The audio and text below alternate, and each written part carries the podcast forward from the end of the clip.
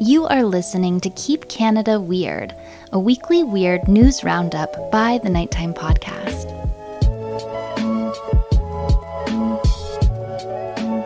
Hello, listeners, and welcome back to the weekly Keep Canada Weird discussion series. If you're new here, Keep Canada Weird is the venue in which my pal, handsome Aaron Airport, and I seek out and explore the more offbeat Canadian news stories that caught our eye over the past week. In tonight's episode, which we recorded on April 16th, 2023, Aaron and I unpack yet another collection of Canadian styled WTF. We discuss some recent rum and butter bar madness. We're going to hear of the Edmonton man who found himself stuck in balls. We're going to break down two stories of taxis gone wild, and then we'll consider taking out the world's largest rubber duck. So let's get into it.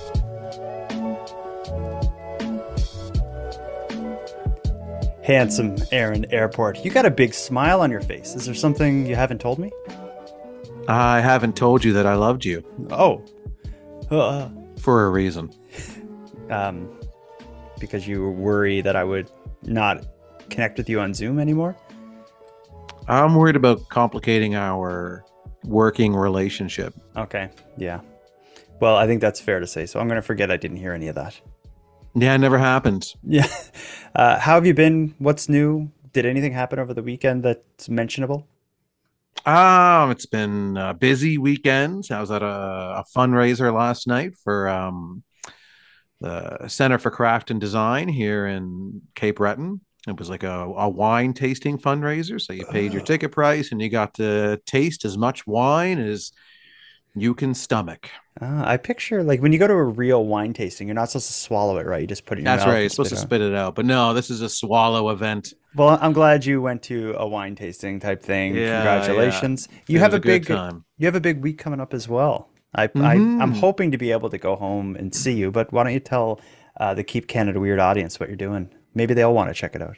Maybe they will actually. Yeah, there's still tickets available. We're um our band, the Gordons, are we're a Barenaked Ladies tribute band. So we are doing three shows this week at the Highland Arts Theatre in Sydney, Nova Scotia. So we're doing um, the 18th, 19th, and the 21st. That's Tuesday, Wednesday, and Friday. And you're just playing. Are you going to be playing the Barenaked Ladies album, Gordon, start to finish? Is that the plan? That's what we're doing. We're playing. We did this show once this past August, and so now we brought it back for three nights. So what we do is we play the entire their first studio album, Gordon. We play it from beginning to end, note for note, um, and then we've got some surprises as well. That uh, and new surprises for anyone who saw the show already back in August. Uh, we've got some new new surprises. Some new new surprises. Okay. Mm. Yeah, so there's um you know the shows are starting to fill up. The the seats are starting to to tickets are starting to be sold. So, but uh, there's still tickets available for anybody who wants to check it out.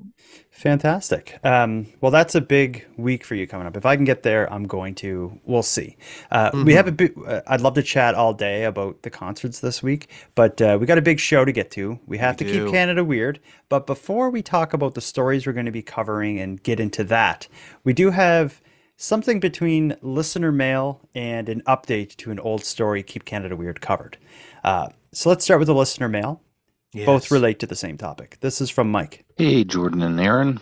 It's Mike from Cole Harbor. I just wanted to make a comment about uh, your Keep Canada Weird episode where you talked about the uh, cemetery that was going through a labor dispute. Um, you had mentioned that the gates at the cemetery were locked, and there was musings about who had done that. Um, my opinion is that that had to have been done by the owners or the management of the cemetery because it would be illegal for the workers to do it. Um, and that would have been the story that the union was illegally keeping people out of the cemetery. Um, plus, that would have also given uh, the owners and the management of the cemetery uh, the legal right to apply for an injunction against the picketers for their illegal actions. So I just wanted to point that out. Uh, keep up the great work, and I can't wait to listen to you guys again. Take care. Bye bye. So you remember that story about the I the- do remember that story. Yeah. Long yeah. story short, there was a graveyard in Montreal, a large graveyard, that um, the employees of the graveyard and the owners of the graveyard were in like a kind of a, a dispute about the renewal of a contract. The graveyard ended up being locked and people couldn't see their loved ones for months and months. If I recall, we talked about who locked it. Was it the workers or the owners? Uh, based on that voice memo, memo from Mike, it seems like he's been through a couple like tough contract negotiations or something, right? Like I don't something about the way he was talking. It seemed like he knows all about workers shutting down businesses versus businesses shutting themselves down. What's your read on that? Yeah, it, it did seem like Mike was speaking from a place of experience, which is Mhm. nice because you and I do not do that. We speak from a place of complete ignorance on these stories. Yeah, uh, Yeah. off the seat of our pants. I think is the I don't think that's the that's not the- phrase. the phrase. no, no. um, but yeah, here, here we go again. You know, we're speaking from complete ignorance here I on should- just general common phrases. I should have researched phrases. Uh, yeah, I just Google phrases. So when Mike sent me that voice memo, um, where he gives his opinion on who would have locked the people out of the graveyard, that led me to think like, huh, I wonder what the news is with that graveyard. Is that strike and that lockout Mhm. still happening? Uh, so I did some googling, and sure enough, there's been updates just as of two weeks ago. Listen to Two this. weeks. Wow, This recent. is fresh. This is Okay. breaking news. All right, let's cover it. Notre Dame des Neiges Cemetery reopened this morning for the first time in months. Families have been unable to visit their loved ones since January, but the hours are restricted and people are still upset. Finally, after three months, the cemetery is once again open to family members, but only from 9 a.m. to 3 p.m. For those who did come today, many found unplowed roads and walkways. Cemetery staff are on strike and say if management gets their way, the situation will only get worse. They just want to cut everywhere on the salary for sure, but for the numbers of people, if we accept this, it's going to be the beginning of the, the beginning of the end. The cemetery will be abandoned like a forest. The battle here continues for the families who want more access to their loved ones and for the workers who've been without a contract now for more than four years. Yeah. So quick update is it's reopened, but the tr- The problem still dispute is still going on. Yeah, but at least they found a way, although it's on reduced hours, at least they found a way for people to get in there and see the people, the you know, the graves of those they love that they haven't been able to see since about Christmas time. So it's it's kind of nuts. Something like I get the um, need to stand up for yourself and for union members to stick together and stuff and it, it's just like with a, with a graveyard in the middle of it. I don't know. There's something just I don't know who's right or what the answer is, but uh, yeah, it's at least people can see their loved ones. I guess. Yeah. I'm just glad that, you know, because a lot of the, when we originally covered that story, a lot of the uh, people, like the family members who couldn't get in to see their deceased loved ones, it was heartbreaking Yeah, listening to their story. And certainly. uh, you really felt mostly for them like that more than anybody else so you i'm just glad that they're back in you know and let Mm-hmm. Yeah. the let management and the workers figure out the rest of it but at Yeah. least they can get in there and see the graves Yeah, about four years of contract negotiation. Good luck figuring that out. But anyway, we're not going to solve that tonight. So let's get to what we can do, and that is keep Canada weird. We got a full card. We're going to talk about some rum and butter bar madness. We're going to talk about a man stuck in a pile of balls. We're going to hear about taxis going wild. And then, briefly, we'll touch on the story of one massive rubber duck. You prepared for hmm. this? i'm ready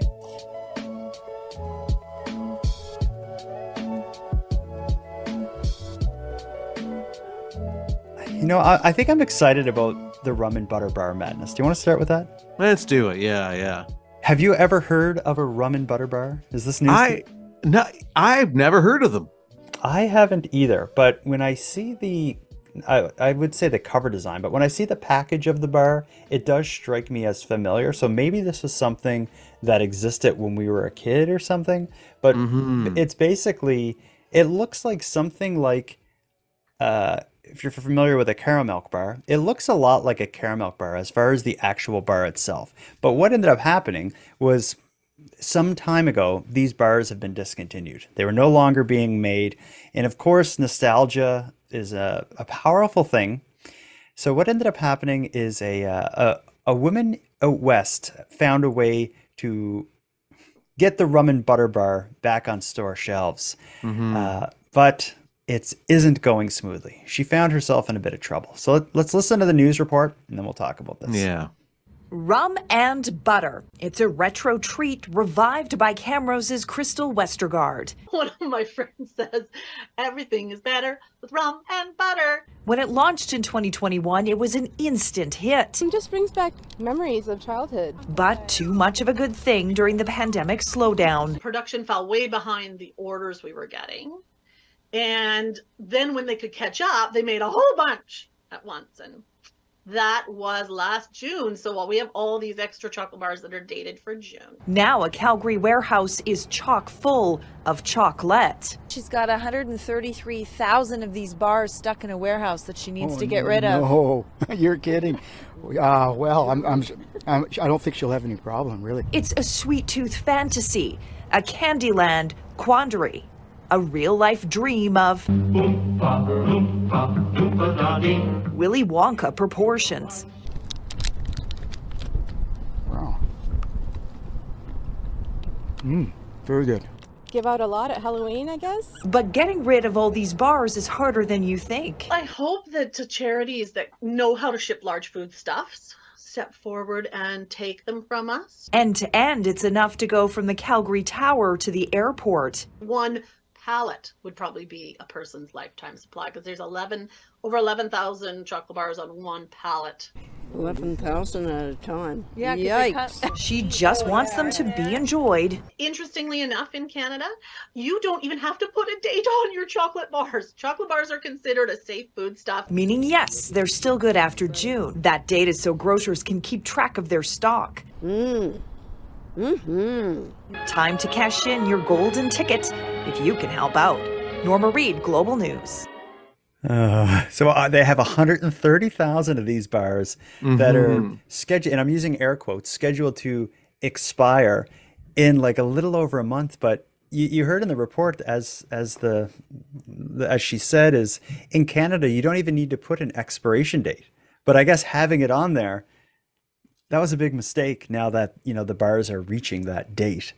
But- yeah, well, the grocery stores, I guess, make you do it. Like you don't have to to sell a chocolate bar in Canada, but if you want to sell one at a grocery store, you do have to have the best before date. Hmm.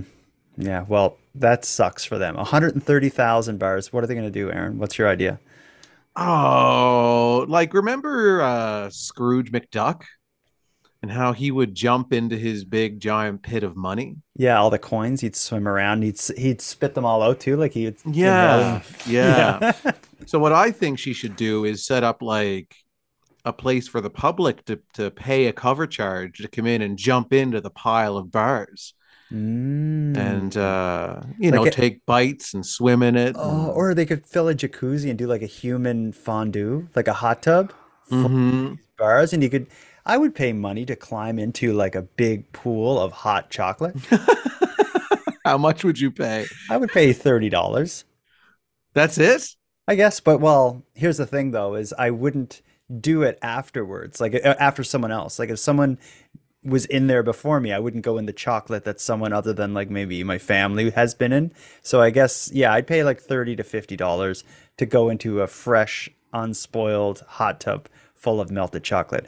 But they yeah, could do well, them to be able to replace the chocolate every time somebody jumps in, that's a lot of uh that's a lot of human resources required to Mm. do that. Um, so then if they're only charging thirty dollars for Jordan to jump into the jacuzzi of of, of melted chocolate, then they have to rep- get rid of that chocolate and then Mm. only charge thirty dollars for the next person. It's Well- not a lot of money. Just an idea is th- it's only one batch of bars that are dated for this date in June of 2023. They plan to continue to produce the bars. Like I have one in my hand here that shows an expiry date of November. So they obviously have batches after this problematic June batch. But why could they not just go send them out to every major city in Canada and just go around downtown and just pass them out to people and say like here, try one of these bars. You know, if you like it, buy it in stores. And it just seems like it's a better thing to do than going on the news like we cannot sell these bars because that seems like bad publicity for rum and butter bars. Although it did inspire me to buy one. Well, it's the effort that that would take, like the human effort. So they would have to send those. So you would have to have willing participants to receive the bars, and then they go out and hand them out in their city. Well, you know what? She's running a bar factory in business. This isn't uh, like this weekend hobby or something. You got it. Got to spend some money to make some money. This is an advertising opportunity better than being on TV. She's like, already well. I mean, she's already started the advertising. And I bought one. I had- yeah, and you I have- bought one, and you fell for it because you're so weak-minded. Um, but you don't need this big story to get me to buy like a new bar or a new bag of chips. What gets me is limited edition flavors. Like if there's Doritos that are like, you know, for the month of, I don't know, for Christmas, we have uh, candy cane flavored Doritos. I'd be like, that sounds gross, but I'm going to buy them. But Mm-hmm. anyway, let's, uh, I, I bought this bar for one reason because I want to try one. And yeah, yeah. and I I'm also- excited to to see this. I got my sidekick, my 10 year old boy here, and he is a connoisseur when it comes to chocolate. He's only 10, but don't let his age fool you. This guy I think that's had, the perfect age for someone to review chocolate because But- that's the key demographic. That's true, but as far as experience, this guy has had more chocolate than his years would ever lead you to believe. Uh, but I don't know if he's the target demographic for this bar because what Not- I've heard maybe is not that bar. Yeah. This bar is like uh, kind of for older people. Um, How but old? Here, uh, 60 and up. All right, so Bud, I'll take one. You take one, and I'll take one at the same time. You didn't say hi. Do you want to say hi to everybody? Hi. That wasn't awkward. Okay, cheers. Yeah. And All let's right. talk through it as you eat it. Mm, Initial impressions. um, like it. Weird, but good. it's yeah. Oh yeah, actually, I don't like it. Oh, so it got mo- it's it's got kind of a an I think the rum kind of thing is happening. What I think what it is is Yeah. it's like a caramel bar, but it's not as sweet. It has a bit more um, punch to it. What do you think? I like it. Have you ever had chocolate Mm. you didn't like? Uh, dark chocolate. Yeah, it's not dark chocolate, so it gets a pass for him. Thank you, bud. Oh yeah, I like dark chocolate. Um, yeah, rum and butter bar. I would say it's not for everybody. Did you you know at Christmas you get uh, like those chocolates that have like alcohol in them? Mm-hmm. Obviously, this is called rum and butter, but this tastes like those. Like it's it's like good for a second as you're biting through the chocolate, and then there's this kind of like weird alcohol-y kind of taste that hits you or something. Yeah, yeah. Maybe I'll eat a, a few crates of them and then tell my family what I really think about them. Yeah. If anyone sees them in the wild, these rum and butter bars, maybe help this poor lady out with 130,000, 133,000 bars. yeah. Buy a couple. Yeah. Um, yeah, I mean, maybe they're just not great bars. You know, maybe maybe that's the real problem here is that Well, there's a no one cares. There has to be a reason why they they have been gone for 20 years or whatever it is. Yeah, and then people are remembering, like, oh yeah, I forgot. None of us cared about that bar, and Oh, never that- want to see it again. I remember seeing that on the shelves and not buying it because I didn't like it. Yeah, I remember seeing dusted rum and butter bars. Yeah, just being eat, carried away by rats. So this lady with 133,000 chocolate bars needs help, but there's also someone who may need may need even more help. Fortunately, the authorities and first responders were there to help him out of a jam that involved some balls. This man got stuck in balls. Are you familiar with this? Uh, I wouldn't call it a roadside monument, just like This an art installation. this art installation. Have you ever heard of this place before? or No, know anything no. about this? Nothing. It's uh this is Edmonton? Is it Edmonton that this is in? I'm pulling up my notes here for this. This uh yeah, it's a it's a a pile of balls in Edmonton that they call the Talus Dome. I think people Mhm. who are listening from Edmonton know what this is because apparently there's been quite a few problems at the Talus Dome. It kind of we'll play the story in a second, but for someone who is listening and not seeing anything that I'm displaying on screen is the Talus Dome looks like a pile of gigantic metallic marbles or something like really shiny um, metallic balls.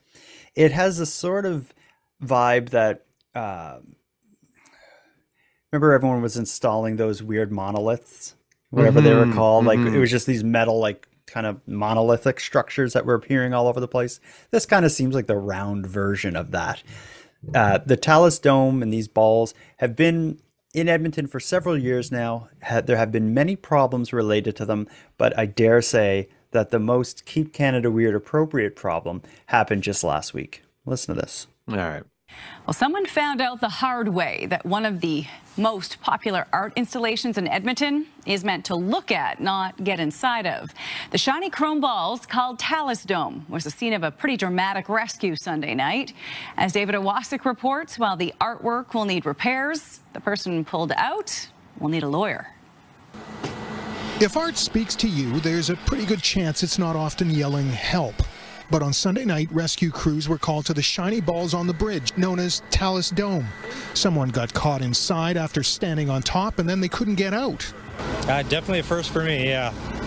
It was taken apart, and a person popped out, not looking at all like he'd had a ball. Yeah, we were not able to re- get them out the way they went in, just due to the angles. So the TR guys were using some of our heavy equipment. Quite a lot of bit of steel in there, so it took us a little while. Police say they've laid a charge of mischief over $5,000 for the damage created. One city councillor says it tied up fire crews for more than an hour, caused unneeded repair to the $600,000 artwork, and sent a message he assumed everyone already knew. I don't think they're intended to climb on. So, in case any of the other 1 million people in the city weren't uh, ton and tuned into that, don't climb on the talus balls. Bad idea. While this is the first time we've heard of any balls being busted, Talus Dome is no stranger to disrespect. In the 12 years since it was installed on the southeast edge of the Quesnell Bridge, the balls have been defaced and dented, yellowed, and now hollowed. The question of whether or not they'll ever be left alone, tough to answer, says one man specifically assigned to protect them. Nothing seems to last in this city. How come? I don't want to say it's the people here, but it seems to be that nothing's appreciated almost. He and his colleagues are now in charge of another installation to encircle the balls of Talus Dome. They call it eight foot galvanized steel fence. David News, Edmonton. That uh, that news journalist really gets it. He was cracking me up. Uh, but I think who stole the show in that whole piece there is the uh, the fella who uh, was putting up the fence. They interviewed him, and he's just like, "It's just the, I don't know if it's the people here." Like he was so down on the city. Can't have anything nice here in Edmonton. Everyone ruins it. He's not the in charge of tourism. I don't imagine. Um, No, but that's the thing about art installations like this. A lot of them are just begging to be vandalized. It seems it, right? So when you're deciding, like, okay, you know, we want to put something kind of, uh, we want something here, maybe to put some culture and some art and you know some some aesthetic to an area. Yeah, it's it's a hard decision to make, and it's and it's hard to figure out which one is going to what's going to effectively kind of get across what you want, but also attract the least amount of trouble at the same time. Mhm. Because installations like this are just like you know a teenager walking by with with, with spray cans you know you know spray paint in his in his backpack is, is just like i can't help myself i have to paint it Yeah, and like it, and when you look at a picture of the Talus Dome or the Talus balls, it is an invitation to be climbed on. Like uh, if I was, No, like, absolutely. I'm sure those are climbed on morning, noon, and night by passing by children, and no amount of signage or discouragement is going to prevent people from climbing it. I think when you build something like that in a public area, yeah, it needs to look good and serve its uh, aesthetic purpose or its artistic purpose, but it needs to be safe for people who aren't going to look out for themselves, like this Yeah, guy who there will who- always be those people yeah, and this uh, I, I saw a separate interview with the man who was arrested for in charge of mischief and the damaging the property that was had to be rescued from inside the dome. And so again, for anyone who doesn't see it, it is kind of dome shaped, made up of a whole bunch of balls, but it's hollow in the center. What he claims is that he climbed to the top of it to take a picture. But what ended up happening was he managed to fall down between two of the balls into the Mhm. sculpture, but then couldn't get out of it because he's now like caught like a rat in a rat trap sort of thing, like where they would fall in and they can't get back out, or a lobster trap, I guess it would be. a lobster trap is more the Uh, yeah. That's the better analogy. But anyway, he was in there, and what he said in the interview I saw with him is that he had a friend who was outside that was talking to him and keeping him calm as he was panicking and trying to get out of there. But all those balls are like these big metal things that are welded together. There's no way he's getting them out, uh, or he's knocking something out and getting out of there. Oh no. When you're in there, you just got to wait You're right. until yeah, like the fire department comes to, I think, uh, rescue you. yeah, I think th- I saw a video of the rescue. It looked like they were using the jaws, the jaws of life that they would use to pry people out of cars after car accidents. It looks like they were using something like that to pull a couple or one or two of the balls out to Mhm. allow this man to escape, where he was promptly arrested and taken away.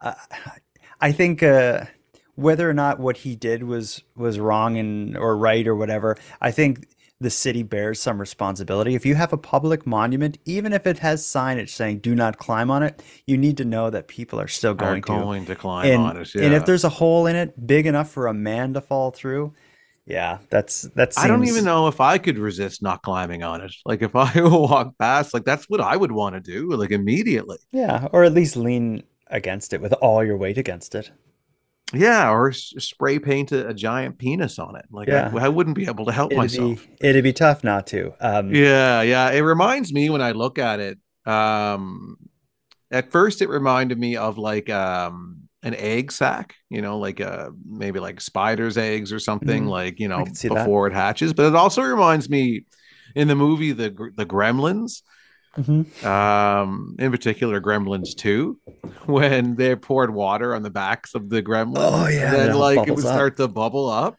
That's Okay. what that's what that art piece reminds me of. I get the reference because I watched Gremlins with my five year old just this uh, just this past Christmas. Uh, Mhm. yeah, it's it's interesting. We have in, here in Halifax someone uh, Jay McLeod in the chat is referencing something in Halifax called the Wave, and Yeah, I was thinking of that. Yeah. on the Halifax waterfront, we have uh, like a concrete kind of sculpture that looks like a large wave, and there's signs all around it that say like "Do not climb up the wave." The thing's probably 15 feet high, but of course, children and adults will run up, get onto the top of the wave, then sit on their butts and slide down.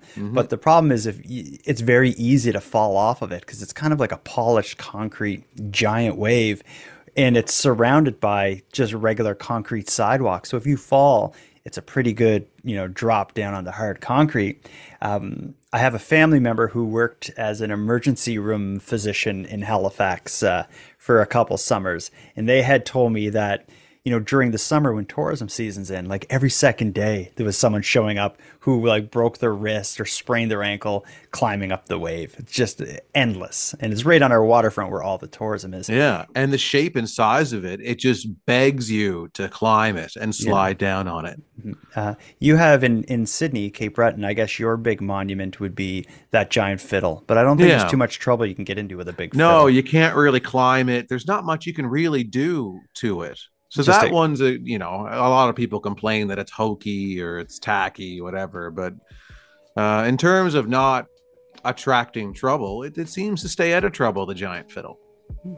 Good. Let's get on to the next story. Something altogether different.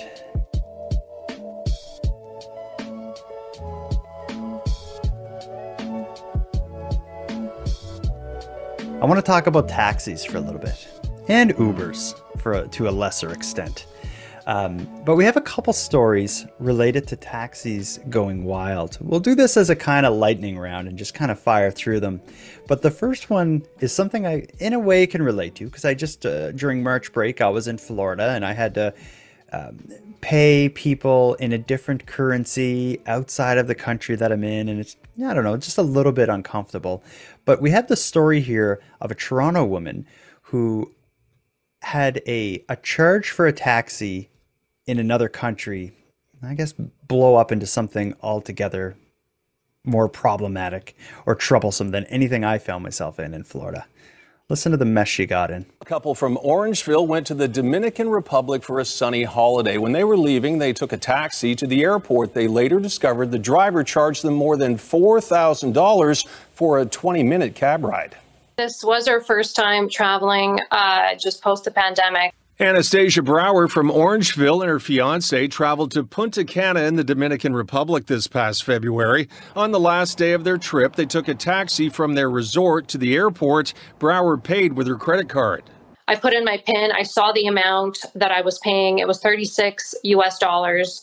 And uh, after the transaction went through, I handed back the machine and we all parted ways. But after she got home, she noticed on her credit card statement she had been charged more than $4,600 for the taxi ride. It was a 19 minute trip, and I felt like I, uh, you know, should have driven across uh, the Dominican about five times to make that payment worthwhile. Brower used her Bank of Montreal MasterCard, and when she contacted BMO to explain what happened, she thought the charges would be reversed, and she was shocked when they weren't. The Dispute Resolution Department said, We do not have any billing dispute rights to further your case. Unfortunately, we're unable to process credits to your account. I'm quite upset that they're actually not handling the situation well at all. BMO said customers are responsible to ensure the correct amount is displayed on a point of sale terminal before authorizing a transaction. Brower is adamant the amount she saw on the terminal was for $36 US and says banks should do more to combat fraud. They should ramp up their security. They should really crack down on this, and uh, they should stop putting it on the uh, on their customers. So I- I'm going to break this story up into two sections because we do have an update shortly that will give us a bit more information that, that we'll get into. But at this point in it, what is your theory? According to according to Anastasia, she gets in the cab on the little machine. It says whatever it was, thirty six dollars American. She put in her code, gets out of the cab, goes on her way. It's not until she's back in Canada that she sees they were actually billed four thousand six hundred and thirty four dollars. What do you think happened? Um, hmm, I don't know. Like, I, I, she says that she saw, like, you know, when she was, when she was paying for the, you know, the transaction, and she said that she saw that it was the right amount when she was paying with her credit card. Mhm. And then it wasn't until she got home that she noticed that it was four thousand and some dollars. So I, I, I, I guess I have to take that as fact because how else do you really approach this story? But it's possible that she did read it wrong. Either way, she was swindled.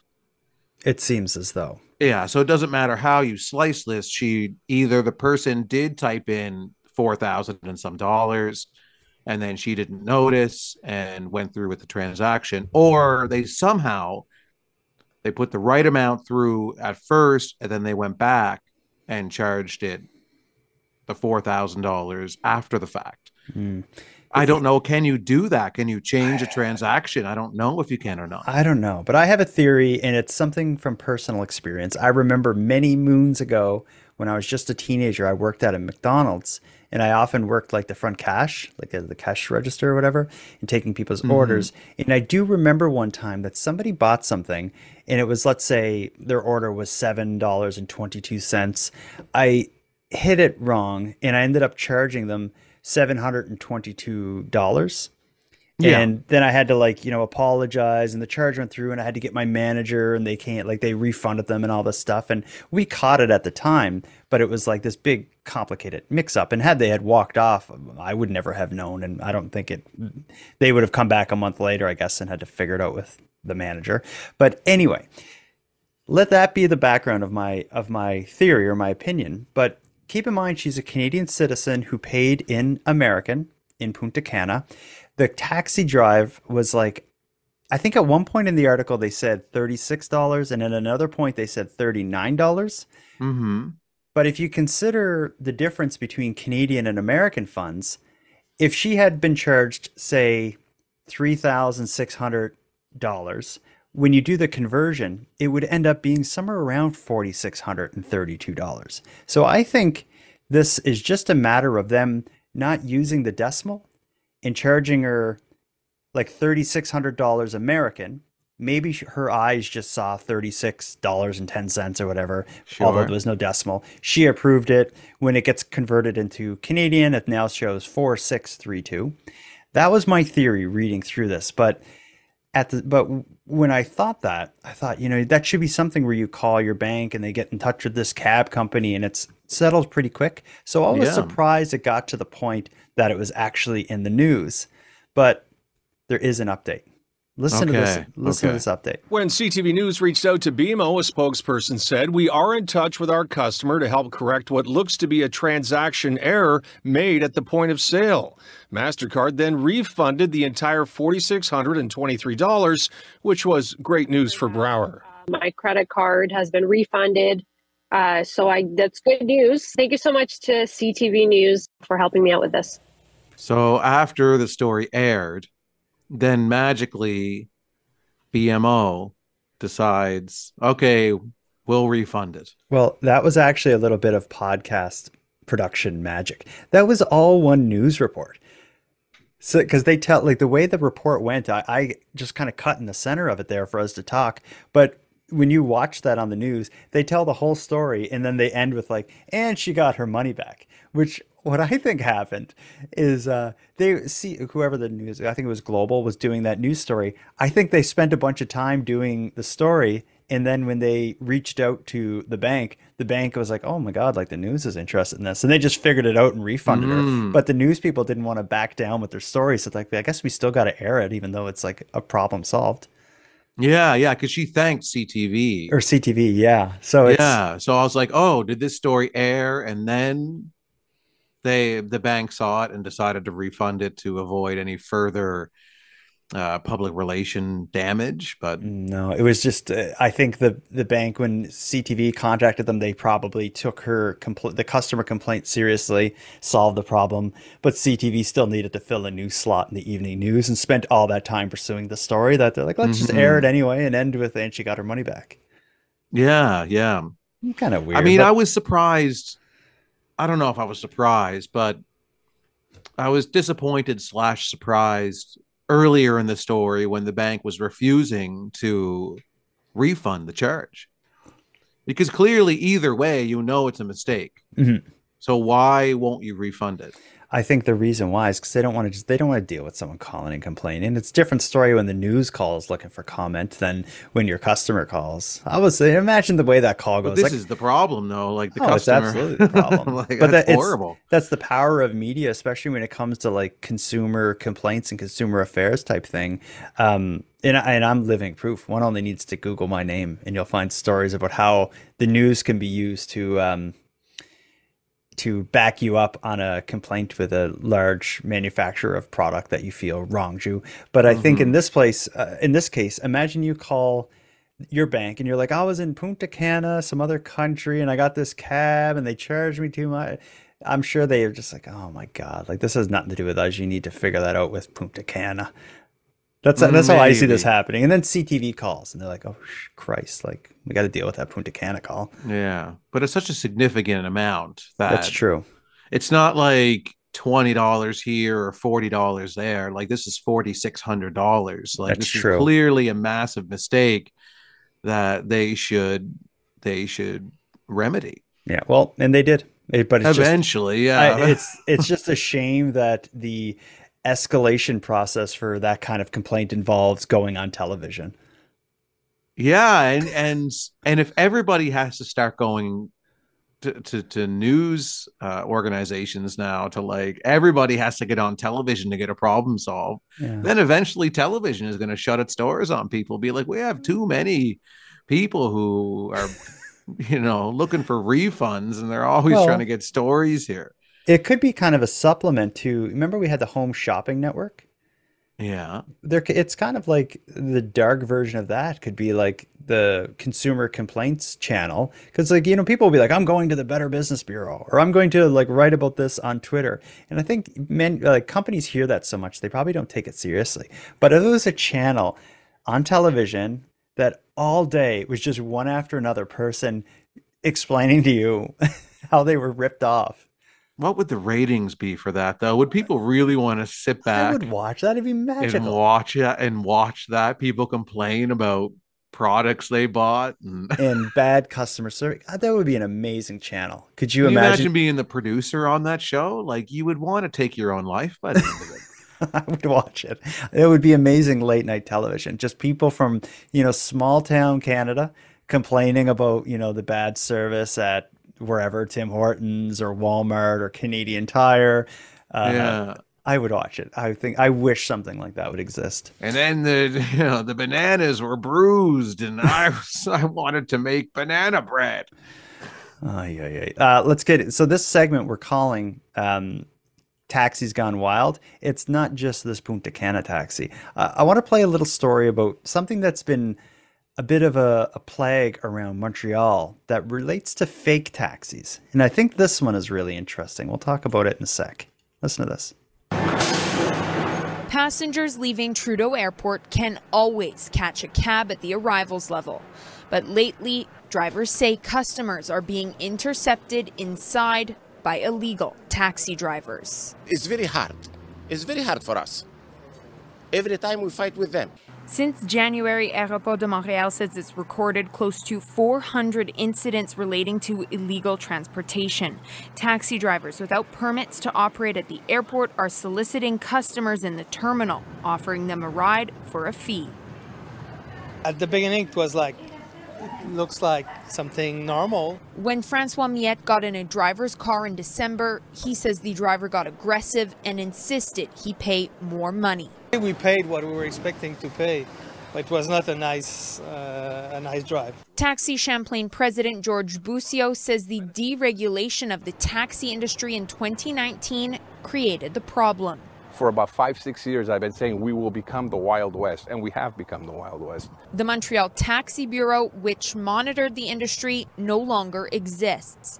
And the airport can do little besides giving citations for illegally parked or unattended cars. But Busio says there's nothing stopping regular people from picking up passengers. It's not the taxi industry, it's not taxi drivers doing this. Aéroport de Montréal says it's asking the government to make solicitation illegal again and make sure taxis with permits are the only ones picking up passengers. Here's here's why I thought that was important. Is uh, anyone who listens to my show for any length of time would have heard a past episode I did all about a person in Halifax who for years has been operating as something between an Uber and a taxi and just a straight up creep in a car offering people rides home late at night. This idea that it's happening on a massive scale in Montreal with people just showing up at the airport like hustling trying to get you in your car to get some of your money that just seems dangerous to me. Does that worry you at all? Getting in a random car with people? Uh, no. You do it. Uh, okay honestly. I. I don't. I wouldn't be. I wouldn't be worried. I would, if I was at the airport, I'd be using Uber, and I would see the, you know, the the license plate of the car that I'm that's supposed to pick me up, and the driver's name, and then I check that when I get into an Uber. Mm, okay. Um, so I, I'm always very certain that that's my Uber, and they have a good rating on Uber, and I I, I check all the boxes. You're not being Um, touched anywhere weird by these people. Um, yeah, I think I think I mean, I at a very young age, you know, especially in the '80s, they really drilled home on us about not talking to strangers, not getting into cars with strangers, especially when they're offering you rum butter bars. Uh, yeah, so I guess you, you are safe. It's maybe people older than us or a lot younger than us that we need to worry about. But it sounds like what's happening in Montreal is you get off of the plane and some of these drivers are inside like soliciting and asking like you need a ride come on like come on uh, you know Oh yeah. or or they're outside just parked there looking like cabs and i could see how someone in a hurry or whatever could just end up jumping in one. And just my thought and where my head goes maybe it's because i see the worst in people and the world most usually is just this idea of like just some random person shows up in a different city or in a different country and they end up getting in like one of these unregistered unregulated cabs and find themselves in a bad situation if it, i don't know it just freaks me out i, I yeah, don't like the idea. it doesn't just happen. It doesn't just happen at the airport. Like ever since Uber exploded and, and became one of the main ways that people get around. Um, not in my town. You can't.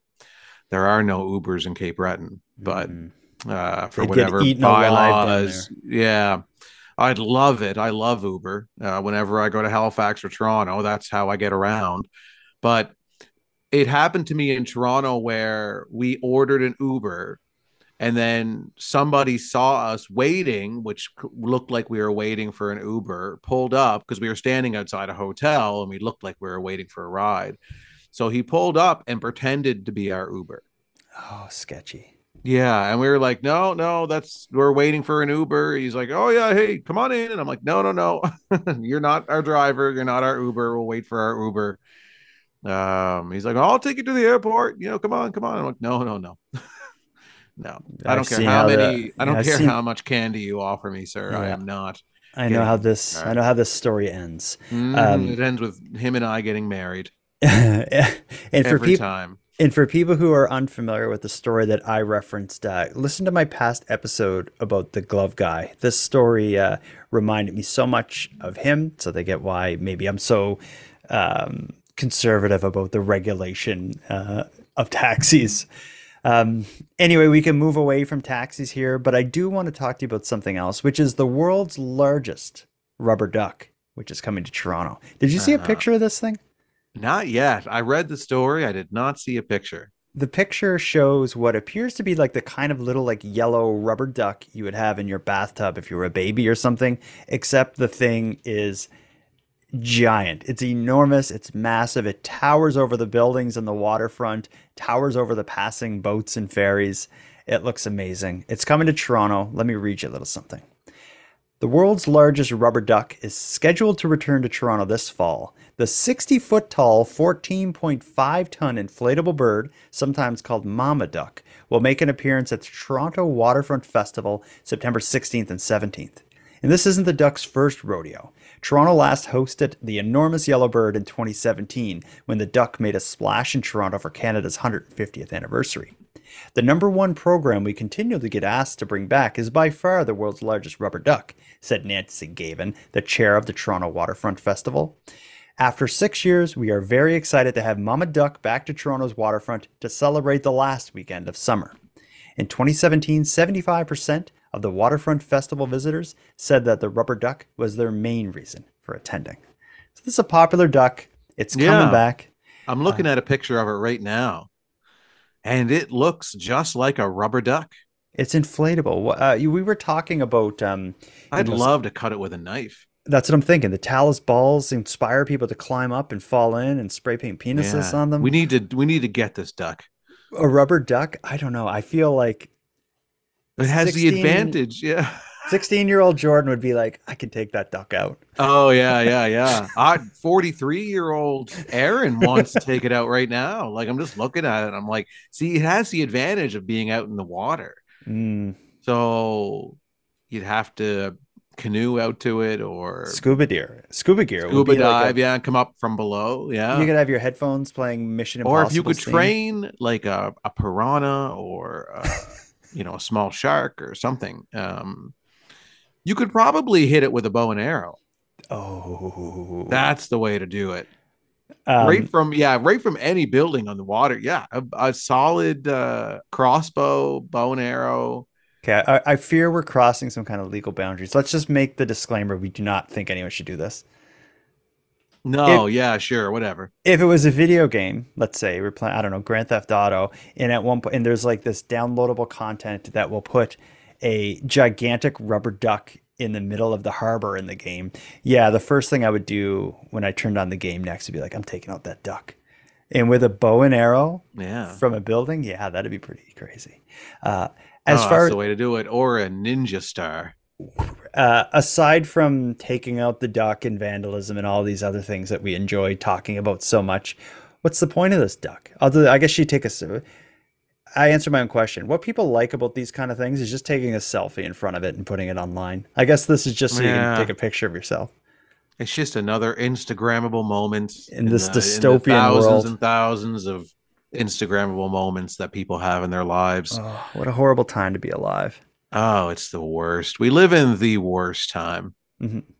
in human shame. history. Yeah. And that includes the plague. That includes, you know, Pre penicillin, when you would die from like strep throat. That includes, you know, uh, prehistoric times, you Mhm. know. Yeah, I'd rather Everything. be beaten with a rock in a cave than deal with these selfies.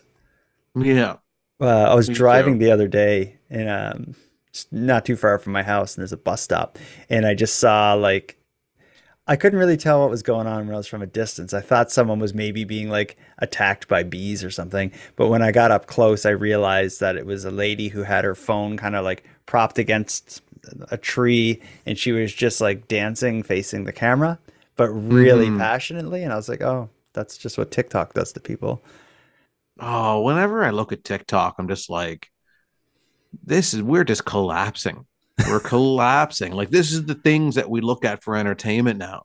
Mm. People lip syncing and and and putting their children on display, you know, to be humiliated for the rest of their lives. Yeah, It's just, uh, that's what we do now. It's so brutal. We We're pretty- live in just a trash society. Yeah, it's awful. Uh, we're pretty old. This conversation we're having is like, Oh yeah, anybody under the age of 35 is is turning the podcast off right now. um, well, we should wrap it up. When we start complaining about kids and the world uh, that we used to live in being better than the current one and how far we used to have to walk to school and such, it's time to end it. We've done what We're we had to screaming do. to screaming to get those giant ducks off our lawn. Um, let's end it with that. Uh, handsome Aaron Airport. Until next time, Jordan, until next time, find a rum and butter bar and let me know what you think. I probably won't find one because I've never seen them ever before in my life. I don't believe they truly exist.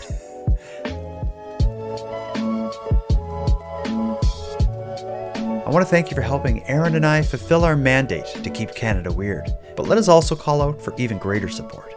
If something weird happens in your neck of the woods, let us know. And the best way to let us know is by sending it in a voice memo via nighttimepodcast.com. We hope to hear from you. Now, before we wrap up the episode, I'm going to give some thanks. A big thanks to Aaron for sharing another evening with me and with you, the listeners of Nighttime. A shout out to the internet's favorite cult leader, Unicole, who provides the series intro and outro voiceovers. And lastly, but most importantly, a massive thank you to every one of you listening to Nighttime, as without your interest and your support, this show would be as pointless as it would be impossible. Now, on the topic of support, let me thank the newest subscribers to the premium feed Shandell, Emma, and Kay. Thank you for your generous support. And for anyone else who'd like to support the show but can't do it by way of a premium feed subscription, you can help keep Canada weird by simply sharing this episode on social media. If anyone listening has any story ideas, wants to give feedback on the show, or would like to contribute anything in a voice memo to be aired and responded to in an upcoming episode, you can do all that and more at nighttimepodcast.com. We hope to hear from you. But until then, take care of each other, hug your loved ones tight, and let us know if you see anything weird. The Nighttime Podcast is written, hosted, and produced by Jordan Bonaparte. Copyright Jordan Bonaparte.